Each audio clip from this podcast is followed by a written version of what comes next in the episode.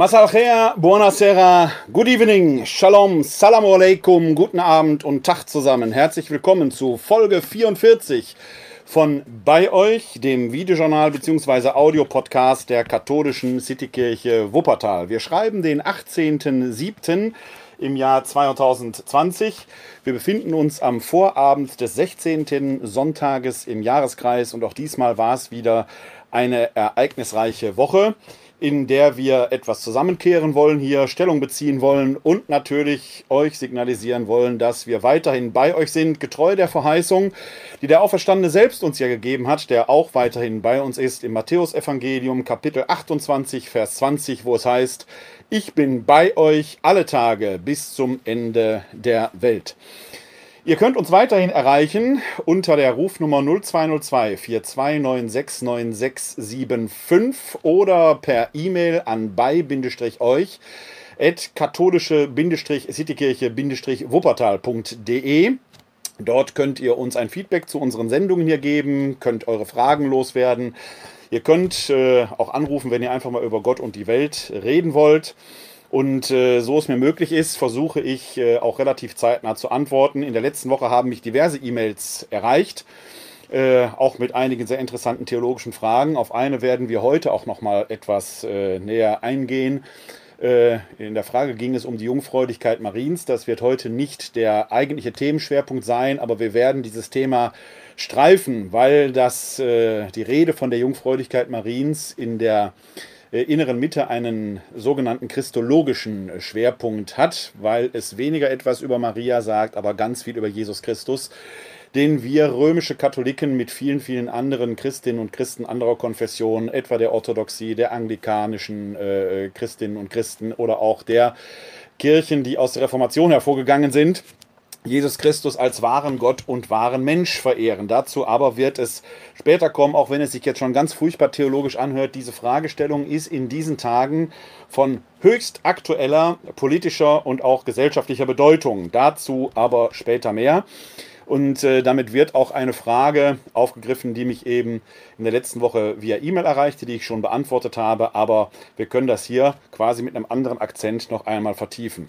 Wir erreichen auch sonst einige E-Mails aufgrund dieser Sendungen. Bei nicht allen bin ich mir im Klaren, ob die wirklich äh, ernst gemeint sind wenn Menschen mir permanent in Großbuchstaben schreiben, habe ich da schon meine Fragen, äh, ob äh, da entweder die Tastatur kaputt ist oder was man mir da eigentlich sagen will. Ernst gemeinte Fragen beantworte ich sehr gerne, aber wenn die Frage selbst schon eigentlich äh, äh, mitteilt, dass da jemand sowieso alles besser weiß, dann brauchen wir gar nicht ins Gespräch zu gehen.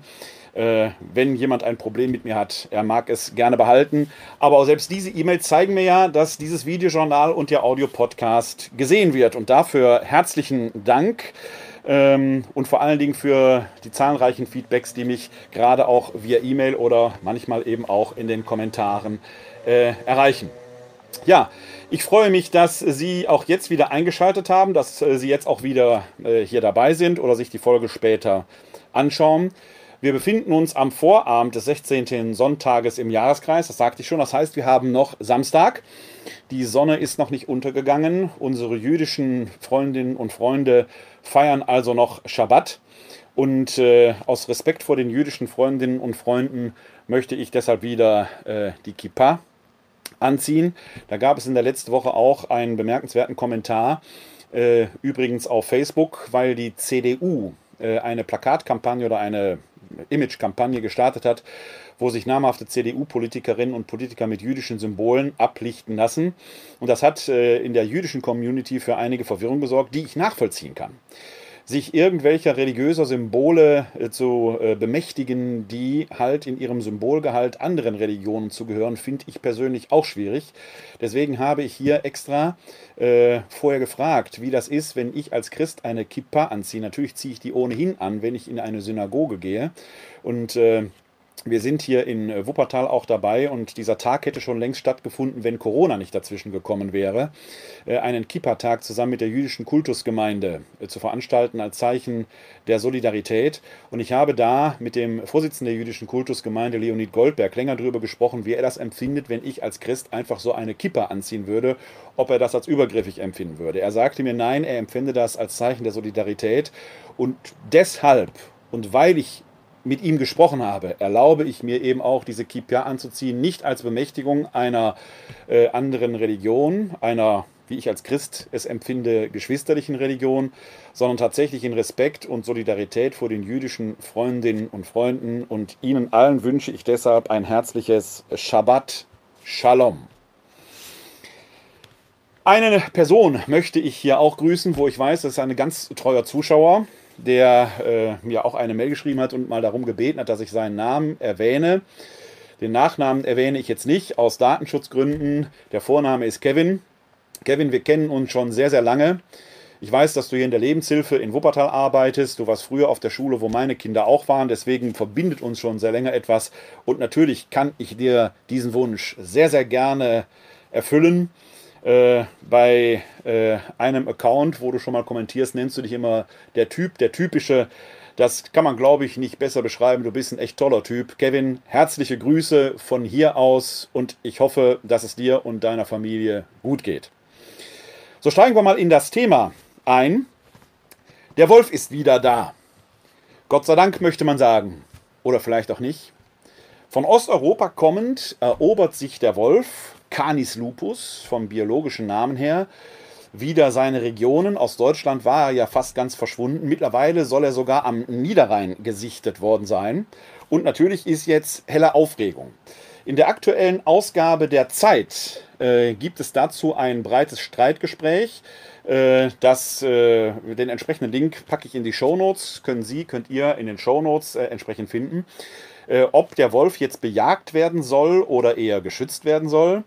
Äh, ich finde ein bemerkenswertes äh, Streitgespräch. Der Befürworter des Schutzes des Wolfes, ihn nicht zu bejagen, äh, führt dort sehr auch nachvollziehbar aus, dass der Wolf selber erstmal keine Menschen angreifen würde. So dieses Rotkäppchen-Syndrom, was wir im Kopf haben, wäre so erstmal nicht statthaft. Seine Konterpartnerin, äh, die Jägerin ist, beschreibt aber ebenso eindrücklich, dass ein Wolf als Zivilisationsfolger äh, sich vor allen Dingen immer Schwächere aussucht und ein Mensch, der sich möglicherweise nicht äh, wehrt oder selbst keine Aggression ihm gegenüber zeigt, könnte auch als Opfer interpretiert werden. Und wenn ein Wolf da erstmal auf den Geschmack gekommen sei, könnte das problematisch sein, was der Befürworter des Schutzes der Wölfe auch nicht wirklich ablehnen kann. Also der Wolf ist in sich tatsächlich ein ambivalentes Wesen. Es ist bemerkenswert, dass er sich wieder ausbreitet. Irgendwie ja auch faszinierend, dass man äh, ihn in heimischen Wäldern äh, finden kann, aber eben auch höchst, höchst ambivalent. Und diese Ambivalenz ist schon in der äh, Bibel zu verzeichnen, in der Heiligen Schrift, denn da gehört der Wolf zu den Tieren, die recht häufig Verwendung finden, gerade auch in einem metaphorischen Sinn. Uns allen ist geläufig, dass das Lamm natürlich ein Tier ist, das von hoher metaphorischer Bedeutung ist Christus als das wahre Gotteslamm, das am Kreuz geschlachtet ward und das alleine in der Lage ist, die sieben Siegel des Buches des Lebens zu öffnen. In der Offenbarung sehr eindrücklich findet man in sehr, sehr vielen Kirchen dieses Bild äh, oder Bilder entsprechend. Und der Wolf genau als Konterpart ist da schon eben bemerkenswert. Und er taucht aber in der Heiligen Schrift in dieser Doppelrolle auf. Wir finden immer wieder natürlich zum Beispiel den Wolf als gefährliches, reißendes Tier. Ein Beispiel, nur mal so ein Ritt durch die heiligen Schriften, die die Bibel behält, ohne Anspruch auf Vollständigkeit. Aber ein Beispiel, wo der Wolf als reißendes, gefährliches Tier aufkommt, finden wir in Jeremia Kapitel 5, Vers 6. Da geht es um die Sünden des göttlichen Volkes und wie Gott darauf reagiert. Und da lesen wir in Jeremia bei dem Propheten Kapitel 5, Vers 6. Darum schlägt sie der Löwe des Waldes, der Steppenwolf überwältigt sie. Also der Wolf ist quasi fast auf der Ebene des Löwen ein gefährliches Raubtier, mit dem Gott seine Strafe ausüben wird.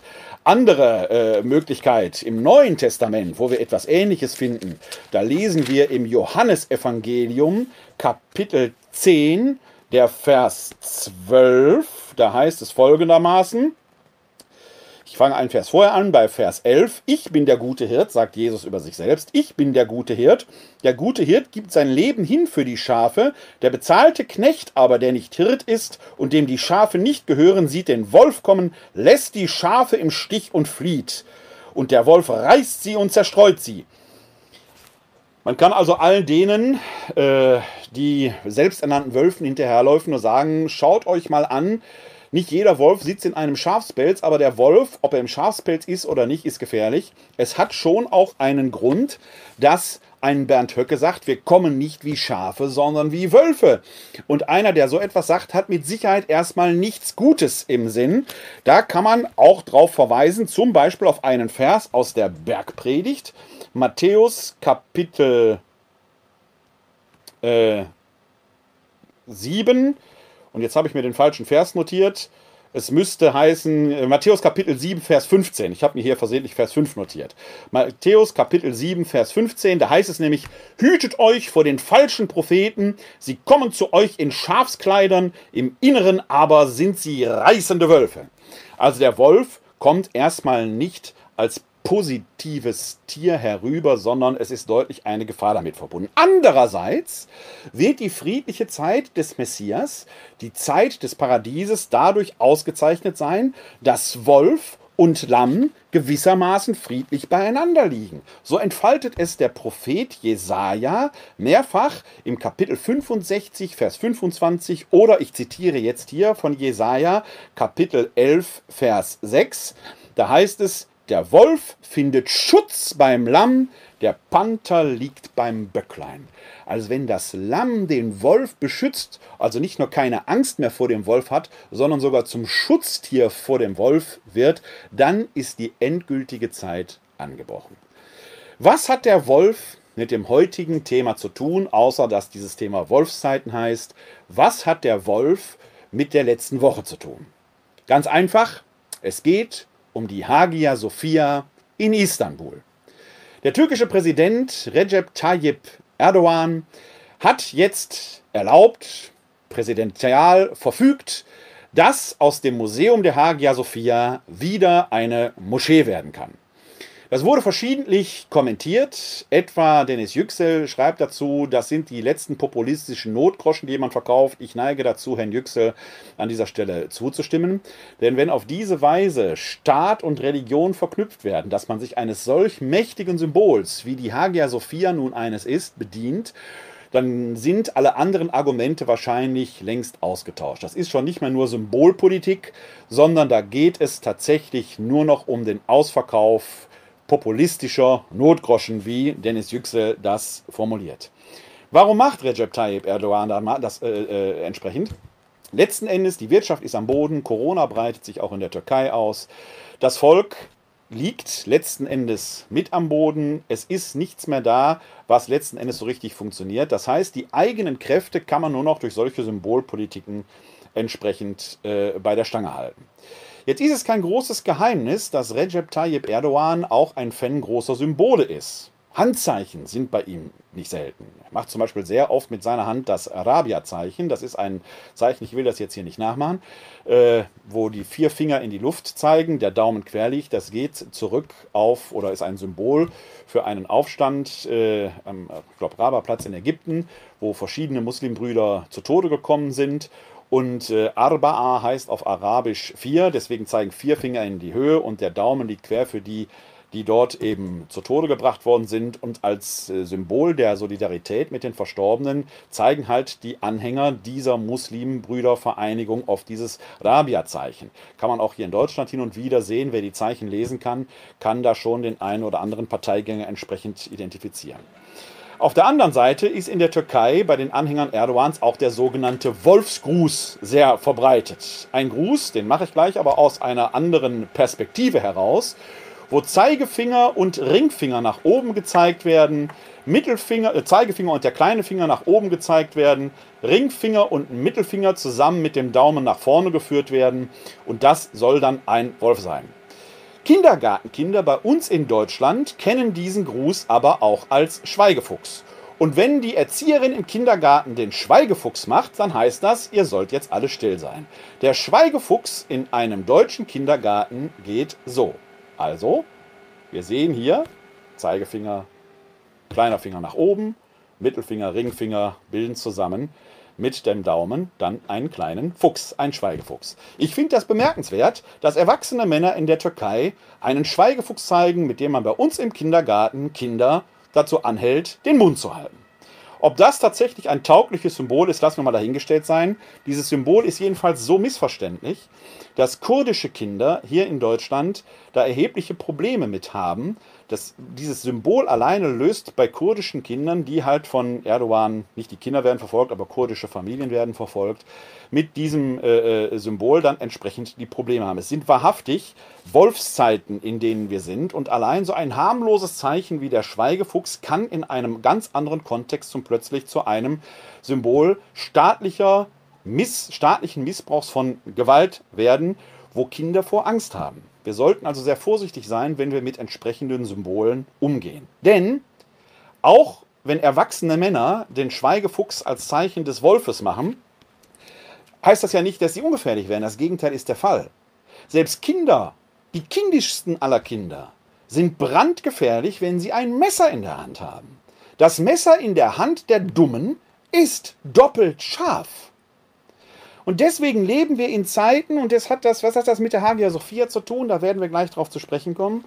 Wir leben in Zeiten, wo die Achtung und der Respekt vor der Geschichte, vor anderen Menschen völlig weg ist. Es geht nur noch um den reinen Machterhalt.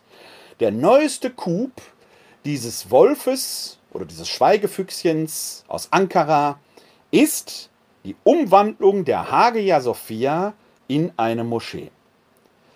Wie reagieren die Welten darauf? Wie reagiert die Welt und die Menschheit darauf? Sehr unterschiedlich. Der Papst hat verhalten vorsichtig seine Betroffenheit ausgedrückt. Und sofort wurden wieder Leute gesagt, warum sagt ihr das nicht lauter? Ich habe eine Idee, warum er es nicht lauter gesagt hat, komme ich gleich drauf. Griechenland läuft Sturm, die orthodoxe Kirche auch. Warum? Weil die Hagia Sophia natürlich in ihrer Keimzelle eine orthodoxe Kirche war. Dort fand das Konzil von Konstantinopel statt. Es war mal der Mittelpunkt der christlichen Welt überhaupt. Lange bevor der Petersdom in Rom stand, stand die Hagia Sophia als christliches Zentrum am äußersten Punkt Europas am Bosporus und schaute von da aus quasi nach Asien. Also das, was der Petersdom für uns römische Katholiken heute ist, ist im Herzen vieler orthodoxer Christen die Hagia Sophia noch heute. Und klar, das schmerzt enorm, wenn dort plötzlich äh, islamisch gebetet werden soll. Auf der anderen Seite ist aber letzten Endes seit 1453 dort kein christliches Gebet mehr gesprochen worden. Denn 1453 eroberten die Osmanen Konstantinopel und seitdem ist die Hagia Sophia nicht mehr für den christlichen Gottesdienst in Gebrauch gewesen. Aber auch vorher war es schon schwierig. Der Grundstein wurde im Jahr 532 am 23. Februar gelegt. Eröffnet wurde sie, anerkennend, fünf Jahre später, gut fünf Jahre später, am 27.12.537. Bei dieser freitragenden Kuppel muss man sich mal vorstellen, was sie in fünf Jahren gebaut haben. Der Kölner Dom, da hat man 800 Jahre bald gebraucht, bis der entsprechend fertig war. Und dann wurde diese Kirche orthodox genutzt von 1054 bis 1204. Hä? Orthodox genutzt von 1054 bis 1204? Da liegen doch bald 500 Jahre dazwischen. Ja, der Grund ist, dass man davor zwischen einer römisch-katholischen Kirche und einer orthodoxen Kirche streng genommen gar nicht unterschieden hat. Denn im Jahr 1054 war das Schisma, mit dem orthodoxe Kirche und katholische Kirche sich getrennt haben und seitdem auch getrennte Wege gehen.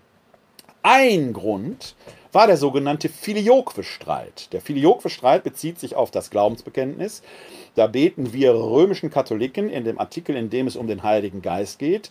Wir glauben an den Heiligen Geist, der Herr ist und lebendig macht, der mit dem Vater und dem Sohn, lateinisch Filioque, und dem Sohn, äh, der aus dem Vater und dem Sohn hervorgeht, der mit dem Vater und dem Sohn angebetet und verherrlicht wird. Orthodoxe Christen beten wir glauben an den Heiligen Geist, der Herr ist und lebendig macht, der aus dem Vater hervorgeht, der mit dem Vater und dem Sohn angebetet und verherrlicht wird. Das heißt, wir Katholiken haben da im Lateinischen ein Wörtchen mehr, nämlich dass der Heilige Geist aus dem Vater und dem Sohn hervorgeht. Deswegen Filioque-Streit, weil die Orthodoxen das nicht haben. Der Hintergrund, das würde jetzt zu weit führen, liegt im Konzil von Konstantinopel.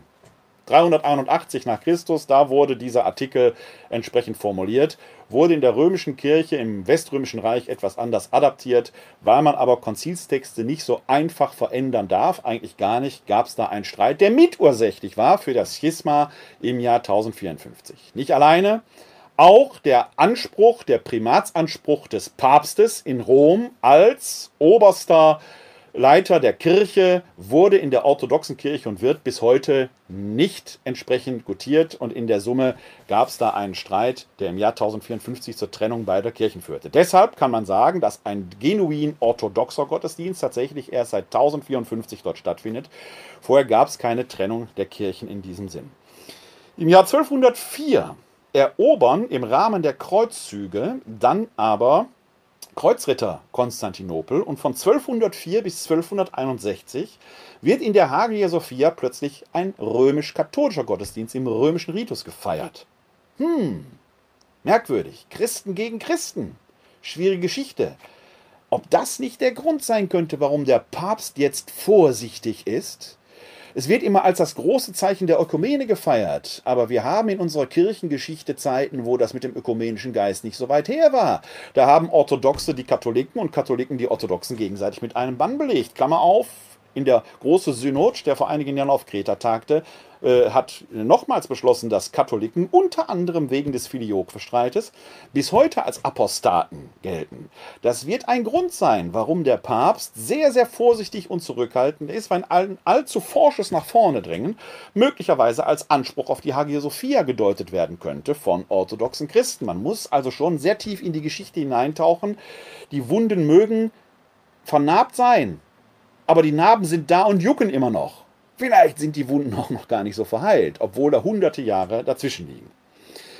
Dann von 1261 bis 1453 wurde in der Hagia Sophia griechisch-orthodox gefeiert und dann seit 1453 bis 1935 entsprechend der islamische Gottesdienst dort begangen, weil im Jahr 1453, wie schon vorhin erwähnt, Konstantinopel von den Osmanen erobert wurde. Seitdem hat in der Hagia Sophia kein christlicher Gottesdienst mehr stattgefunden. 1935 ging dann Kemal Atatürk hin und hat dieses Gebäude in ein Museum umgewandelt bis zum Jahr 2020. Und jetzt hat Recep Tayyip Erdogan angekündigt, dass, ich glaube, am 24. Juli dort der erste, das erste islamische Gebet stattfinden soll. Gerade in der orthodoxen Welt, und man kann das verstehen, dass angesichts dieses kleinen geschichtlichen Überblicks schon deutlich wird, welche Bedeutung gerade die Hagia Sophia für die orthodoxe Christenheit hat, dass man das als Stich ins Herz versteht, ist nachvollziehbar. Aber ich möchte, ohne jetzt Stellung zu beziehen, darauf hinzuweisen, wem gehört die Hagia Sophia eigentlich? Ich meine jetzt nicht vom Besitz des architektonischen Gebäudes. Die UNESCO hat es nicht umsonst quasi in den Besitz der Menschheit gestellt, als Menschheitskulturerbe, Weltkulturerbe. Das heißt, die Hagia Sophia gehört in diesem Sinn niemand. Genau deshalb kann Erdogan ja hingehen und betreibt dort quasi diese Symbolpolitik, indem er sich etwas bemächtigt, was eigentlich der Menschheit als Ganzes gehört. Wie kann man jetzt da entsprechend mit umgehen? Bemerkenswert ist ja, dass die Innenausstattung immer noch christlich ist. Klar, da hängen die großen Plaketten äh, an den Säulen, wo Allah und Mohammed draufsteht. Aber die Ikonen, diese alten Mosaiken, diese goldglänzenden byzantinischen Ikonen sind doch immer noch christlichen Ursprungs. Was muss man mit denen machen? Man muss die jetzt abhängen. Die sind aber nicht weg. Die sind quasi jetzt demnächst verhüllt, so wie Gott sich verhüllt mit dem Himmel mit einem Kleid. Und diese Ikonen sind bemerkenswert.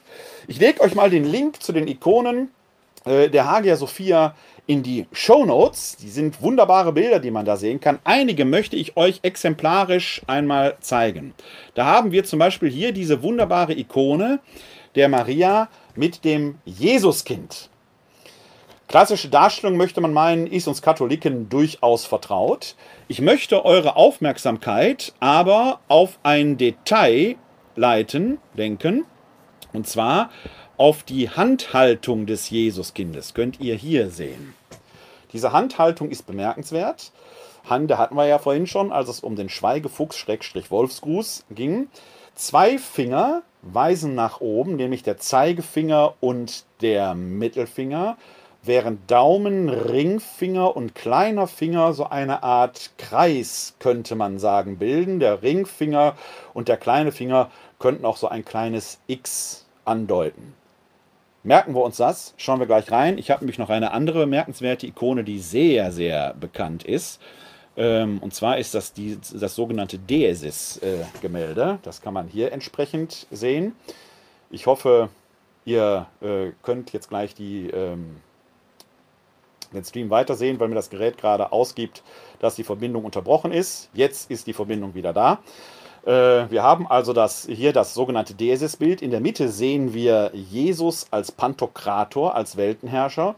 Und von uns aus gesehen links eine Maria und rechts Johannes der Täufer, die Jesus, und deswegen heißt dieses Bild Deesis-Bild, um etwas bitten. Aber auch hier schauen wir einmal näher hinein in das Bild selbst, denn auch hier hat Jesus wieder eine Fingerhaltung, eine spezifische. Und äh, die ähnelt doch sehr der Haltung, die wir vorhin bei dem Jesusknaben auf der Marienikone gesehen haben. Auch hier zeigen wieder Mittelfinger und Zeigefinger nach oben, während Ringfinger und kleiner Finger zusammen mit dem Daumen ja so eine Art Kreis bilden. Diese Fingerhaltung, diese segnende Fingerhaltung finden wir auf sehr, sehr vielen Ikonen der orthodoxen Tradition.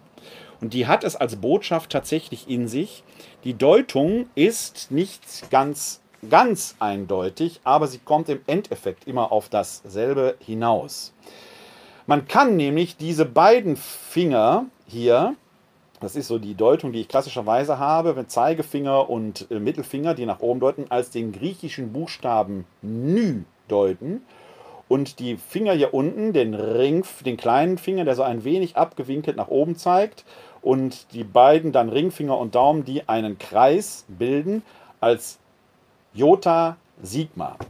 Und dann heißt das Jesus also erste und letzte Buchstaben des Namens Jesus. Jesus und das Nü steht für Nike.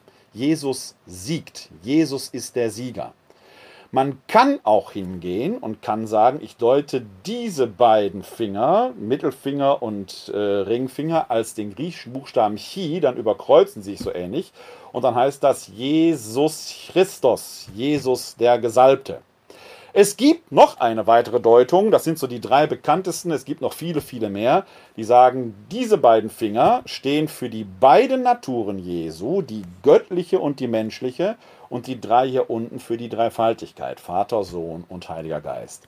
Wie auch immer man diese Finger jetzt deutet, Klammer auf, mir persönlich ist die allererste Jesus Christus ist Sieger, die eindrücklichste, wie auch immer man das deutet, in der Hagia Sophia wird auch wenn sie verhüllt sind, ein Sieger Christus, der Pantokrator, der Sohn Gottes, über allem sogar noch rein physisch gesehen über Mohammed stehen. Ob Recep Tayyip Erdogan sich damit einen Gefallen tut in dieser symbolischen Aussage, weil Mohammed letzten Endes unter Jesus steht, ist die große Frage.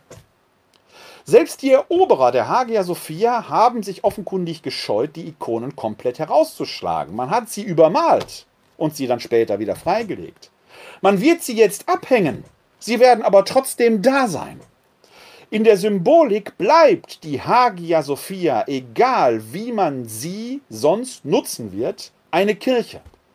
Wir haben bei uns in Europa einen ähnlichen Vorgang erlebt, als im Jahr 1803 in der sogenannten Säkularisation viele Kirchen enteignet wurden und als Pferdestelle äh, Kanonen, Fabriken und sonst etwas gebraucht wurden. Hier in der Nähe ganz berühmtes Beispiel der Altenberger Dom, der mal ein Pferdestall war, der mal eine Chemiefabrik war und jetzt Jugendbildungsstätte des Erzbistums Köln ist. Gleichzeitig aber Simultankirche, weil der preußische Staat nach der Wiederübergabe und der Renovierung Wert darauf gelegt hat, dass dort sowohl die evangelische Kirche als auch die katholische Kirche heimisch sein soll. Und jetzt teilen sich den Altenberger Dom zwei Kirchen. Und das geht. Könnte das nicht sogar wegweisend für die Hagia Sophia sein? Wie soll man damit jetzt umgehen? Wird Recep Tayyip Erdogan tatsächlich einen Sieg davontragen, wenn auch im abgehängten Zustand ein Christus als Sieger über allem thront? Ist es das, was man will? Wer ist überhaupt Jesus Christus auch im Islam? Hierzu müssen wir eine kleine Reise, eine kleine theologische Reise machen in die ganz frühe Zeit der Kirche. Denn als Christus am Kreuz starb und von den Toten auferstand, gab es zwei Probleme für die frühen Christen. Erstes Problem. Ist das nicht völliger Blödsinn, daran zu glauben, dass ein Toter wieder da ist? Tote machen so etwas unserer Erfahrung nach doch überhaupt nicht. Aber es gab Zeuginnen und Zeugen, die darauf nicht nur Stein und Bein schworen, sondern ihr Leben einzusetzen bereit waren. Paulus führt im ersten Korintherbrief, Kapitel 15, die Verse 1 bis 8, über 513 Zeugen an und scheint einer sehr skeptischen korinthischen Gemeinde gegenüber damit durchaus überzeugend gewesen zu sein. Wenn man also auf diese Weise die Auferstehung eines Toten als solches glaubhaft gemacht hat, Klammer auf, bis heute kann man daran verzweifeln oder sich glaubend darauf einlassen. Gibt es direkt ein zweites Problem, denn der Tod am Kreuz galt als Ausweis der Gottverlassenheit wenn es aber eine Auferstehung gibt, kann die doch nur Gott gewirkt sein. Das ist ein Paradox. Der Gottverlassene wird von Gott gerettet. Und dieses Paradox ist die Keimzelle des christlichen Glaubens, weil daraus die Frage nämlich entsteht, wer ist eigentlich dieser Jesus von Nazareth? Wer ist das? Eine Linie, die wir in der frühen Kirche schon haben, sagt, es ist ein Mensch gewesen, der besonders gottgerecht gelebt hat und deswegen von Gott quasi posthum in der Auferstehung geadelt wurde. Diese Richtung nennen wir in der Theologie Arianismus nach einem ihrer Hauptvertreter Arius. Das Problem des Arianismus ist, da haben wir als normale Menschen nicht viel von, weil wir ja mindestens genauso gut wie Christus leben müssten, um auch in die Hoffnung kommen, wie er zu Gott zu kommen nach unserem Tod. Also Arianismus sagt, nur Mensch, kein Gott. Eine Spielart des Arianismus sagt übrigens der sogenannte Adoptionismus, sagt, Jesus habe, Quatsch, Gott habe Jesus schon zu Lebzeiten adoptiert, etwa in der Taufe am Jordan. Da geht ja der Himmel auf, man sieht den Heiligen Geist wie eine Taube herabkommen und dann heißt es, dies ist mein geliebter Sohn, an ihm habe ich Gefallen gefunden. Spielart des Arianismus, letzten Endes sagt der Arianismus aber nur Mensch, kein Gott. Gegenrichtung heißt Duketismus. Denn dieser Jesus von Nazareth konnte ja schon zu Lebzeiten auf dem Wasser laufen, Kranke gesund machen und so weiter. Er hatte also offenkundig göttliche Vollmachten. Und diese Gegenrichtung der Dukatisten sagt, er war nur Gott, kein Mensch. Gott hat aber so getan, als wenn er ein Mensch war. Für die Star Trek-Freunde unter euch, ihr wisst, ich bin so ein kleiner Trekkie-Fan. Das wäre so eine Art Super-Hologramm das Gott hat. Es schien nur so, als sei ein Mensch, deswegen heißt das auch Doketismus vom griechischen Verb dokein, scheinen. Weil er aber nur Gott war, kann er aber auch nicht leiden, kann schon gar nicht am Kreuz sterben. Deshalb hat Gott nur so getan, als wenn er stirbt. Problem des Doketismus ist, wenn der nicht gestorben ist, kann der auch nicht von den Toten auferstehen. Haben wir auch nichts von. Die dritte Richtung heißt Homoousianismus, wesensgleich seine theologische Schlussfolgerung, die sagt, dieses ganze Ereignis macht eigentlich nur Sinn, wenn er wahrer Gott und wahrer Mensch war. Wesensgleich, unvermischt und ungetrennt.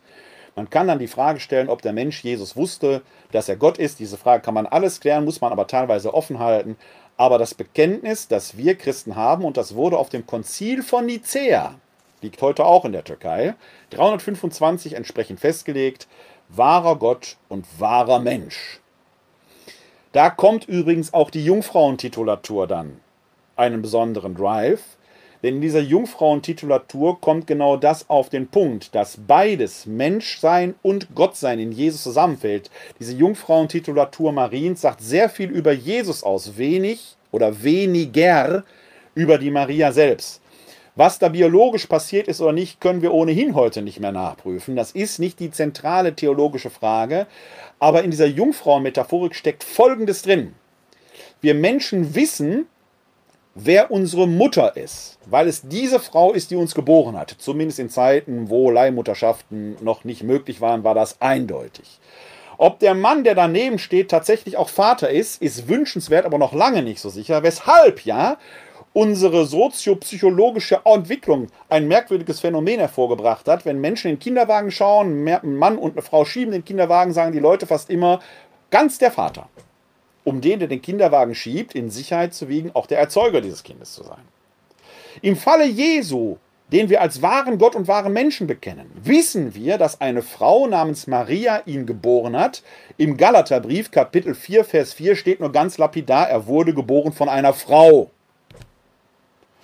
Geht nicht um Jungfrau oder Frau, er wurde einfach geboren von einer Frau und die hieß Maria. Maria war zweifellos ein Menschenkind, also hat er die menschliche Natur über die mütterliche Seite erhalten. Wenn er wahrer Gott und wahrer Mensch ist, muss er also die göttliche Natur über die Vaterlinie erhalten haben. Gott ist also der Vater. Weil Gott mit Maria nicht einfach so ein Kind zeugen kann nach Menschenart, ist die Zeugung jungfräulich geschehen. Das heißt, wir haben es hier mit einer theologischen Metapher zu tun, in der gesagt wird, Maria ist deshalb Jungfrau, weil Gott Vater, Maria Mutter, er ist wahrer Gott und wahrer Mensch. Das geht allen biologischen Überlegungen voraus. Das ist erstmal eine theologische Schlussfolgerung, die in dieser Metapher, dieser Titulatur zum Ausdruck kommt. Und erst in zweiter Linie kann man das dann fragen, ob Maria tatsächlich auch biologisch Jungfrau war. Da haben wir auch hier schon in einer der früheren Folgen uns mal mit dem Protoevangelium des Jakobus befasst. Ein Text, der aus dem Anfang des zweiten Jahrhunderts stammt, wo tatsächlich schon auch auf die biologische Jungfräulichkeit Mariens abgehoben wird und ein Hebammenbeweis herbeigeführt wird. Das nur am Rande erwähnt. Aber die primäre Aussage ist die, er ist wahrer Gott und wahrer Mensch. Was hat das jetzt mit dem Islam zu tun? Weil aus christlicher Sicht dieser Arianismus nie ganz verschwunden ist. Er wurde zwar auf dem Konzil von Nicäa verurteilt, er treibt aber sein fröhliches Wesen weiter. Die Goten etwa, Alarich, König Alarich und so weiter, waren Arianer. Und als die nach Rom gekommen sind und Ravenna erobert haben, war das Christentum zuerst arianisch in der Basilika von Ravenna, der Kirche von Ravenna, können Sie heute noch ein Taufmosaik arianischen Ursprungs und arianischer Aussage lesen. Adoptionismus in Reinform. Wir sind heute als römische Katholiken aber natürlich Homoousianer. Warum? Weil die Frankenkönige, insbesondere Karl der Große, eben Homoousianer waren und die haben sich politisch durchgesetzt. Sie merken bei aller notwendigen Trennung von Staat und Kirche, hat die Politik immer ihren Einfluss auch auf die Religion gehabt. Deswegen sind wir römische Katholiken, Homoousianer. Wir glauben daran, dass Christus wahrer Gott und wahrer Mensch ist. Übrigens nicht nur wir Katholiken, die evangelischen Christen natürlich auch, die Anglikaner, die Orthodoxen, alles Homoousianer. Eine arianische Linie führt aber strakte Mang in den Islam. Denn im Koran steht ja drin, du sollst ihn nicht so nennen, weil Gott nach koranischer nach islamischer Lesart ja gar keine Kinder zeugen kann. Na klar, wie ein Mann macht er das nicht. Steht auch in unserer Bibel nicht. Für Gott ist nichts unmöglich. Die Frage haben sich die Christen damals schon gestellt.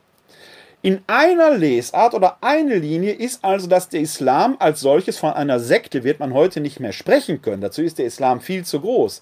Aber es ist ein arianischer Ableger des Christentums. Es ist eine Linie, die da hineinführt.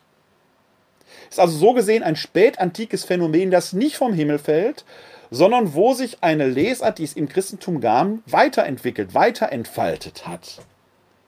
Deswegen kann man aber gerade Christus-Ikonen nicht so einfach wegschlagen, weil Christus eben immer noch ein Prophet ist. Ja, er wird ja sogar im Koran als der Gesalbte, als der Christus, als Maschiach bezeichnet. Und da macht die Hagia Sophia ein Riesenproblem in der Symbolik. Und das ist die Frage. Letzten Endes ist das, was äh, Erdogan da macht, also primär auch eine Provokation, die vollständig nach hinten losgehen kann. Wie kriegt man dieses Problem denn jetzt gelöst? Es gibt verschiedene Vorschläge. Basan Brock, hat in einem Artikel in der Welt vom 14.07. die Empfehlung ausgegeben, diese Museumslösung wäre eigentlich die beste gewesen, weil man damit nicht nur die Religionen befrieden kann, sondern weil man da letzten Endes auch ja, ein Menschheitssymbol drin hat, in der ihm eigenen äh, Sprache. Äh, wer Bason Brock kennt, ich habe ihn hier in Wuppertal mal bei einem Vortrag erlebt, sehr interessant, diese Persönlichkeit, aber auch immer sehr deutlich.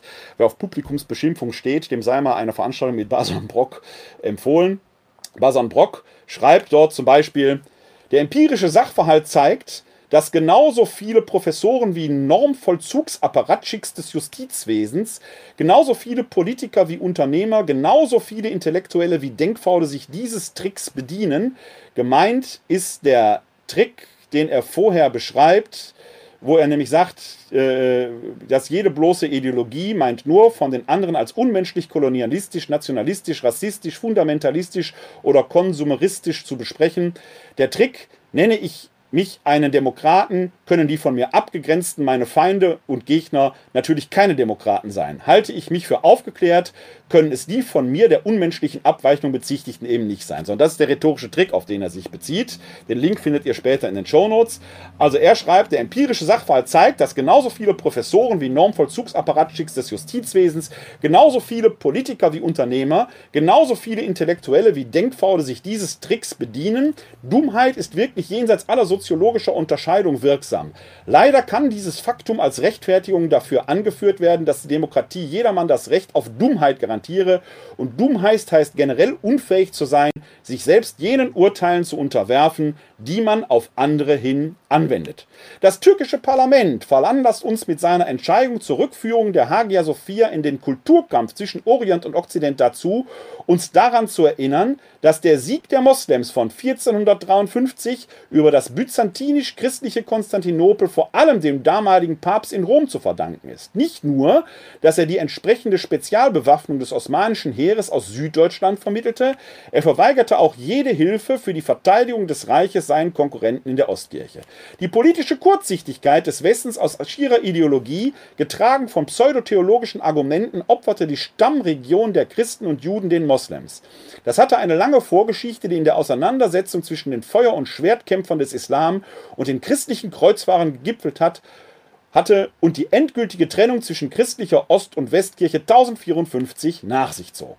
Also, bemerkenswerter Artikel in der Bason Brock typischen eigenen Sprechweise. Sehr lesenswert trotzdem, aber es zeigt eben, warum auch ein Papst in Rom nur sehr verhalten auftritt. Denn die katholische Kirche hat, was die Hagia Sophia angeht, sich nicht nur nicht mit Ruhm bekleckert, sie hat zur jetzigen Situation geschichtlich das ihre letzten Endes beigetragen. Lamia Kador hingegen, eine äh, islamische Theologin, empfiehlt, die Hagia Sophia multireligiös zu nutzen, quasi als multireligiöse Gebetsstätte. Das macht die Sache nicht wirklich einfacher, weil es für Christen und Muslime schon schwierig ist, zusammen zu beten. Unter anderem deshalb, weil wir Christus, wir Christen Christus nicht als Propheten anerkennen, sondern als Sohn Gottes, während Muslime Christus nie als Sohn Gottes ansehen können, sondern bloß als Propheten. Noch spezieller wird es dann bei der Figur des Mohammed, die für Muslime natürlich eine zentrale Heilsgestalt ist als der Prophet Allahs während er für uns Christen bestenfalls eine historische Figur aus der Frühzeit des Mittelalters oder der Spätantike ist. Man kann so ohne weiteres nicht zusammen beten, auch wenn wir eine gemeinsame Wurzel in der äh, Religion Abrahams letzten Endes haben oder in der Figur Abrahams haben. Aber die Gottesbilder sind dann doch viel zu unterschiedlich. Also eine multireligiöse Nutzung der Hagia Sophia wird schwierig. Vielleicht weist uns aber der Name dieser Kirche einen Weg. Hagia Sophia, die heilige Weisheit. Sophia ist einer der Namen Gottes, die wir im Alten Testament sehr, sehr häufig finden, auch in der Weisheitsliteratur. Da ist Gott die Weisheit schlechthin. Vielleicht ist die Geschichte der Hagia Sophia dazu angetan, dass man sie gar nicht mehr als liturgischen Ort nutzen sollte, sondern als steingewordenes Mahnmal, dass wir Menschen alle Gottsucher sind. Alle? Diejenigen unter Ihnen, die der humanistischen Ideologie oder Sichtweise anhängen, werden jetzt sagen, es gibt doch gar keinen Gott. Okay? Bis dahin können fast alle Menschen mitsprechen. Ich vorüber nämlich weiter. Es gibt keinen Gott außer dem einzigen. Spaß beiseite. Auch dann könnte es ein Mahnmal sein, dass wir Menschen entsprechend miteinander umgehen. Denn selbst wenn sie Atheist oder Atheistin sind, brauchen sie ja doch eine Religio, also eine Rückbindung, an der sie ihr Leben ausrichten. Das können von mir aus die Menschenrechte sein, wie auch immer. Was, wenn wir aus der Hagia Sophia nicht nur einfach ein Museum machen, sondern ein Mahnmal, das uns an den Frieden in der Menschheit erinnert. Das wäre tatsächlich ein Schritt nach vorn gewesen, mit dem auch Erdogan Entscheidendes hätte tun können. Denn welche Religion hat denn jetzt recht? In der Lessingschen Ringparabel mit Nathan dem Weisen haben Juden, Christen und Muslime alle drei die Wahrheit, sie formulieren sie nur anders. Okay, das würden jetzt Juden, Christen und Muslime für sich wieder anders sehen. Denn ein Problem nicht nur des Monotheismus, das wird dem Monotheismus oft in die Schuhe geschoben, dass er ausgrenzend sei. Es gilt aber letzten Endes für alle Religionen und Sichtweisen, selbst für Humanisten, die glauben ja, dass sie die einzige richtige Sichtweise haben. Das Problem bei jeder Religio, bei jeder Weltanschauung ist, dass sie natürlich immer einen gewissen Alleinvertretungsanspruch hat. Allein aus der humanistischer Sicht kann man ja nicht sagen, es gibt Gott oder es gibt ihn nicht. Nein, man muss sich da schon festlegen. Ich gehöre zu der Fraktion, die sagen, ich halte es für wahrscheinlicher, dass ein Gott ist, als dass er nicht ist. Ein Humanist oder ein Atheist würde das natürlich jetzt in Abrede stellen. Ich kann es ihm nicht beweisen, er kann es mir nicht beweisen. Die Entscheidung darüber, wer denn jetzt von uns recht hat, fällt also nie hier auf dieser Erde. Es ist völlig unweise, hier auf diese Weise damit umzugehen, zu sagen, wir haben aber den Stein der Weisen gefunden. So sehr ich davon überzeugt bin, als Christ und ich persönlich noch als Christ römisch-katholischer Provenienz den Königsweg gefunden zu haben, eignet dem immer eine gewisse subjektive Sichtweise. Ich muss damit leben, dass andere Recht haben können, dass ich im, Urteil, im, im Irrtum bin.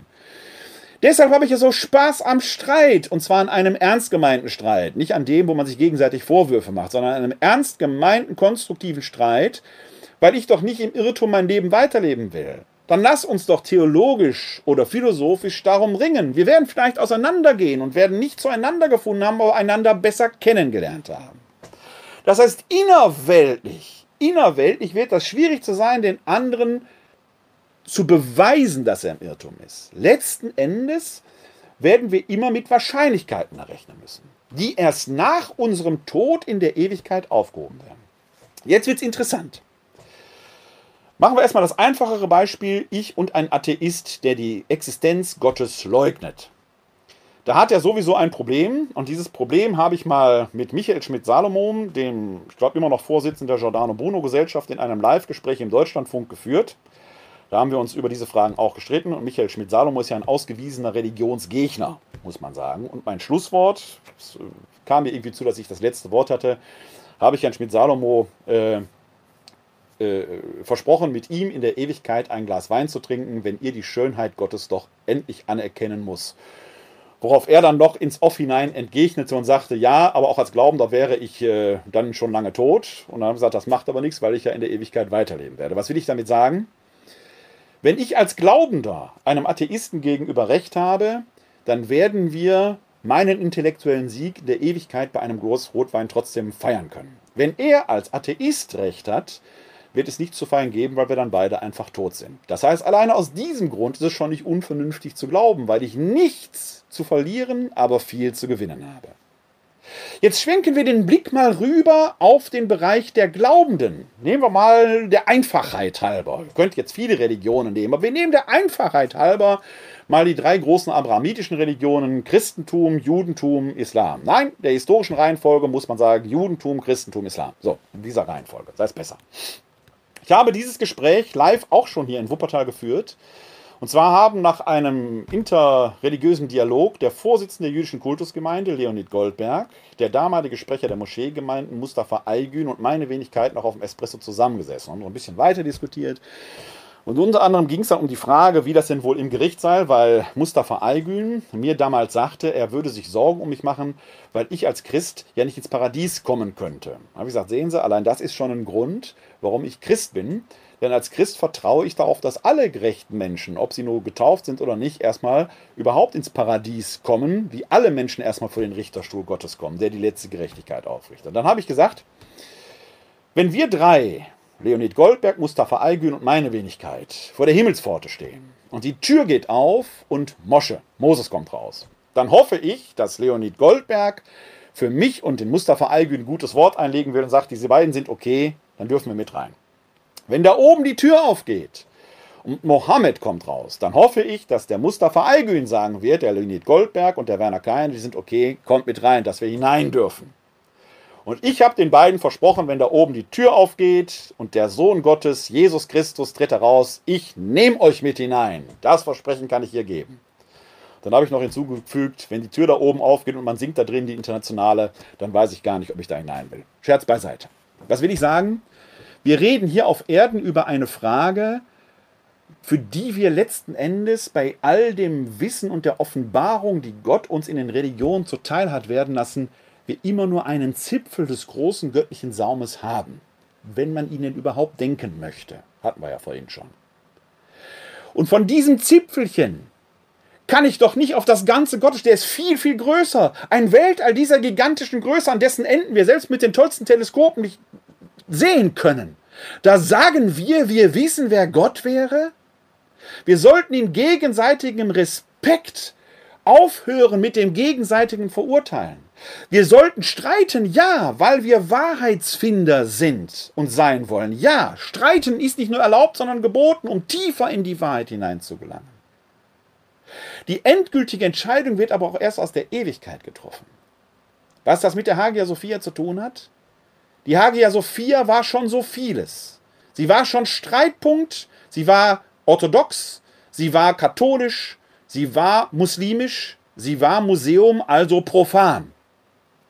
Wir sollten die Hagia Sophia als Mahnmal für die Menschheit nehmen, der Weisheit zu folgen. Und wenn dort jetzt demnächst Muslime drin beten werden, dann werden sie es immer noch unter einem Jesus Christus tun, der durch seine Finger zeigt, dass er der Sohn Gottes ist.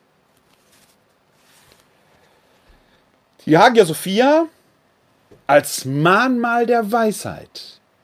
Vielleicht kann das nochmal ein Umdenken bei all den Kombattanten, die da im Moment unterwegs sind, erzeugen. Wir werden da gleich nochmal drauf zu sprechen kommen, weil das Evangelium vom morgigen Sonntag auch in diese Richtung geht. Schauen wir uns gleich an.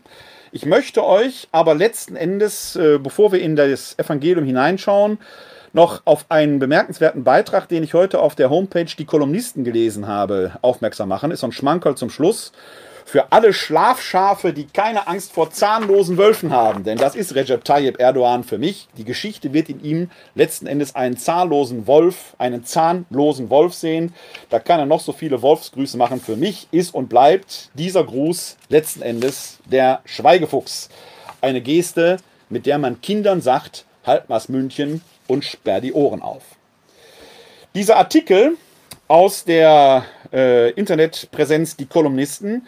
Da geht es letzten Endes um die Auseinandersetzung mit Verschwörungstheoretikern und von Leuten, die glauben, die Wahrheit gefunden zu haben.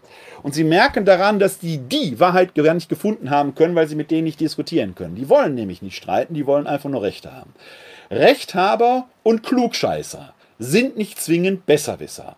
Einen Besserwisser werden Sie daran erkennen, dass er sich auf einen Streit einlässt, ohne in Beleidigungen hineinzugehen. Und da schreibt der Verfasser, das ist Heinrich Schmitz, folgendes. Link findet ihr in den Shownotes. Dass es immer wieder Entscheidungen des sogenannten Bundesverfassungsgerichtes gibt, die die Gesetze der Merkel-Diktatur für verfassungsfriedlich erklären, ist ja eine reine Taktik der Diktatorin, um das Volk glauben zu machen, es könne mit den sogenannten Rechtsmitteln irgendetwas erreichen. Papalapap, alles Show, alles Tarnung. Ja, ich bekenne mich schuldig, ein dummes Schlafschaf zu sein, und danke den Weisen, den reinen Toren, den Hütern der wahren Wahrheit, dass sie mich teilhaben lassen an dem, was ihre Hirne ihnen eröffnen. Sie sind die wahren Selbstdenker, also die, aus deren Hirnen die Wahrheit sprudelt, ohne von irgendwelchen Fakten, wissenschaftlichen Erkenntnissen oder den Gesetzen der Logik getrübt worden zu sein. Sie sind die stabilen Genies und es ist wenigstens einem von ihnen gelungen, zum mächtigsten Mann des Planeten, ach was, des Universums aufzusteigen. Lasset uns ihm huldigen und mit dem großen deutschen Philosophen singen, dieser Weg wird kein leichter sein. PS. Wenn Sie erkennen, dass es sich bei diesem Text nicht um Satire handelt, dann sind Sie sehr, sehr, ja sehr klug. Verschonen Sie mich dann bitte mit Ihren Wahrheiten, denn dafür bin ich viel zu dumm. Lassen Sie mich bitte schlafen. Und dem möchte ich mich anschließen. Wenn Sie ernsthaft streiten wollen, jederzeit 0202 4296995 oder bei Bindestrich euch at katholische Sittikirche Wuppertal.de. Wenn Sie einfach nur Recht haben wollen, stehlen Sie mir nicht meine Zeit und lassen Sie mich einfach weiter als Schlafschafen, denn als Schaf schlafen, denn das Schaf wird irgendwann, so sagt es der Prophet Jesaja, auf den Wolf aufpassen, dass er sich nicht verirrt. So schauen wir noch ins Tagesevangelium am Ende dieser Sendung.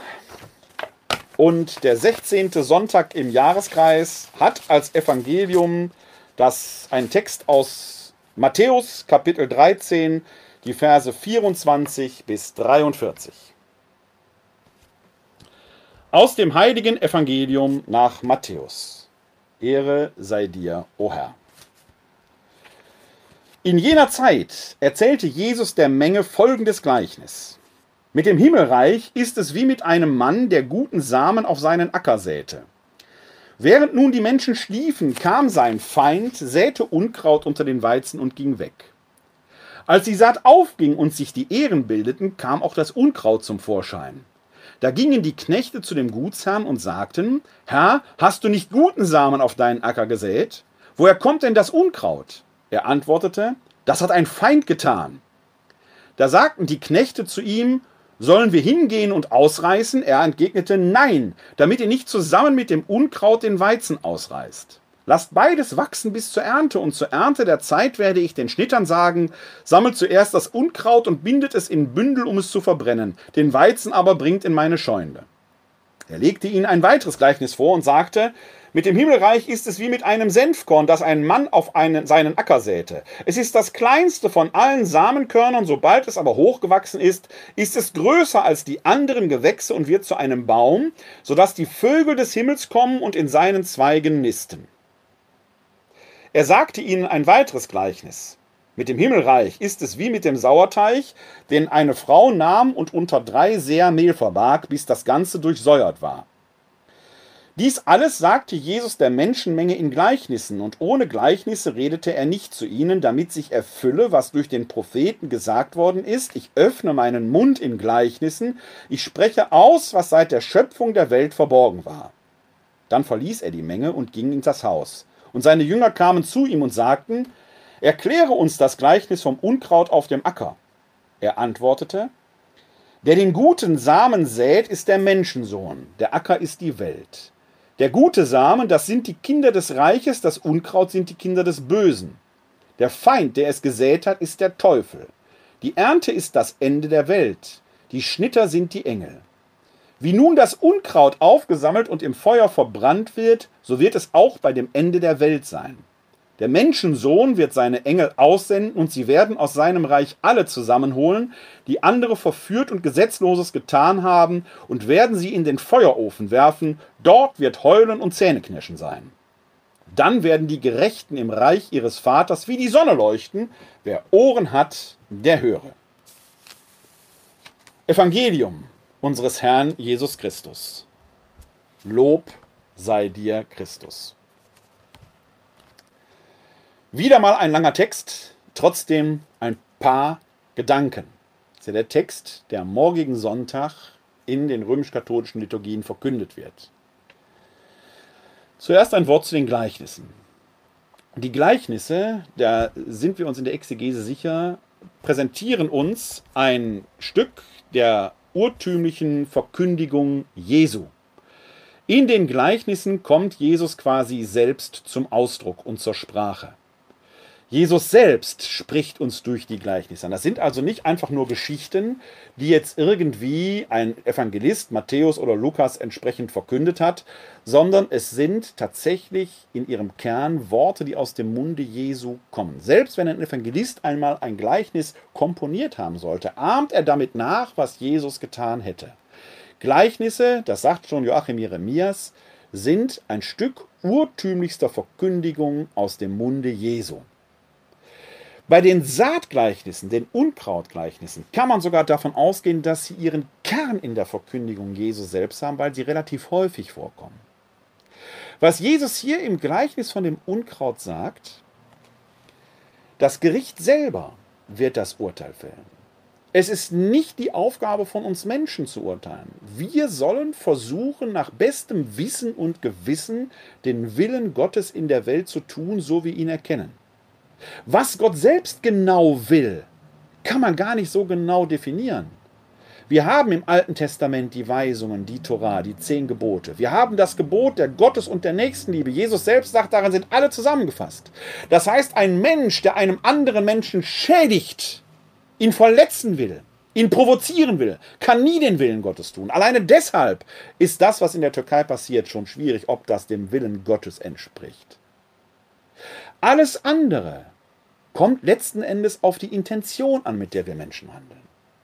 Liebe Gott und deinen Nächsten wie dich selbst. Darin sind das ganze Gesetz und die Propheten zusammengefasst, spricht Jesus selbst. Wer in diesem Willen unterwegs ist, kann gewiss sein, dass er vor Gott Bestand haben wird. Hier auf Erden sollten wir aber aufhören, übereinander zu urteilen, wer wann, wo, wie mehr oder weniger katholisch ist, wer wann, wo, wie mehr Gottgerechtigkeit hat, wer wann, wo, wie mehr die Wahrheit gefunden hat. In Gottes Acker wächst viel Unkraut, das ist kein Geheimnis. Aber erst wenn die Ernte eingefahren wird, werden wir die ganze Wahrheit erkennen. Es ist eine Gottessache, darüber zu richten. Und Paulus schreibt im Römerbrief, dass selbst bei den Heiden, bei denen, die noch nicht glauben, viele sein werden, die vor Gottes Gericht Bestand haben werden, weil sie zur richtigen Zeit das Richtige getan haben. Richtet nicht, damit ihr nicht gerichtet werdet. Denn Richter alleine ist Gott. An euch aber ist es, den Acker Gottes so zu bestellen, dass er überreiche Frucht bringt. Arbeitet daran und hofft, auf die Gerechtigkeit Gottes. Ich habe heute ein wenig gesucht nach einem Lied, das das Thema ein wenig zusammenfasst. Und weil es ja heute um wahre Gottheit und wahre Menschheit Jesu gegangen ist und wir oben ja immer noch das Bild äh, eingeblendet sehen, ähm, das äh, diesen Finger zeigt, das habe ich die ganze Sendung über ja oben eingeblendet gelassen, dieses Siegeszeichen Jesu, er ist wahrer Gott und wahrer Mensch. In einer Lesart deuten diese beiden nach oben gezeigten Finger ja darauf hin, dass es diese beiden Naturen sind. Im Kölner Diözesananhang des Gotteslobes gibt es da ein Lied vom Anfang des 19. Jahrhunderts, in dem das zum Ausdruck kommt. Wahrer Gott, wir glauben dir. Und das möchte ich zum Schluss dieser Sendung vortragen. Wahrer Gott, wir glauben dir, du bist mit Gottheit und Menschheit hier. Du, der den Satan und Tod überwand, der im Triumph aus dem Grabe erstand, preis dir, du Sieger auf Golgatha, Sieger wie keiner, Halleluja. Jesu, dir jauchzt alles zu, Herr über Leben und Tod bist du in deinem Blute gereinigt von Schuld, freuen wir uns wieder der göttlichen Huld. Gib, dass wir stets deine Wege gehen, glorreich wie du aus dem Grabe erstehen. In diesem Sinne, lasst uns um Gottes Segen bitten. Der Herr segne uns Er bewahre uns vor Unheil und er führe uns zum ewigen Leben. Amen. Das gewähre uns der dreieine Gott, der Vater, der Sohn und der Heilige Geist. Amen. Hosanna, Jeshua. Hilf doch, Gott hilft. Halleluja. So Gott will, findet die nächste Sendung hier von bei euch live am Samstag, dem 25. Juli, heute in einer Woche ungefähr ab 19 Uhr statt. Bis dahin heißt es aber, heute ist nicht alle Tage, ich komme wieder, keine Frage.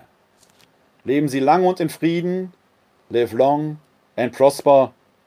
Bleiben oder werden Sie gesund und helfen Sie anderen gesund zu bleiben oder zu werden. Glück auf.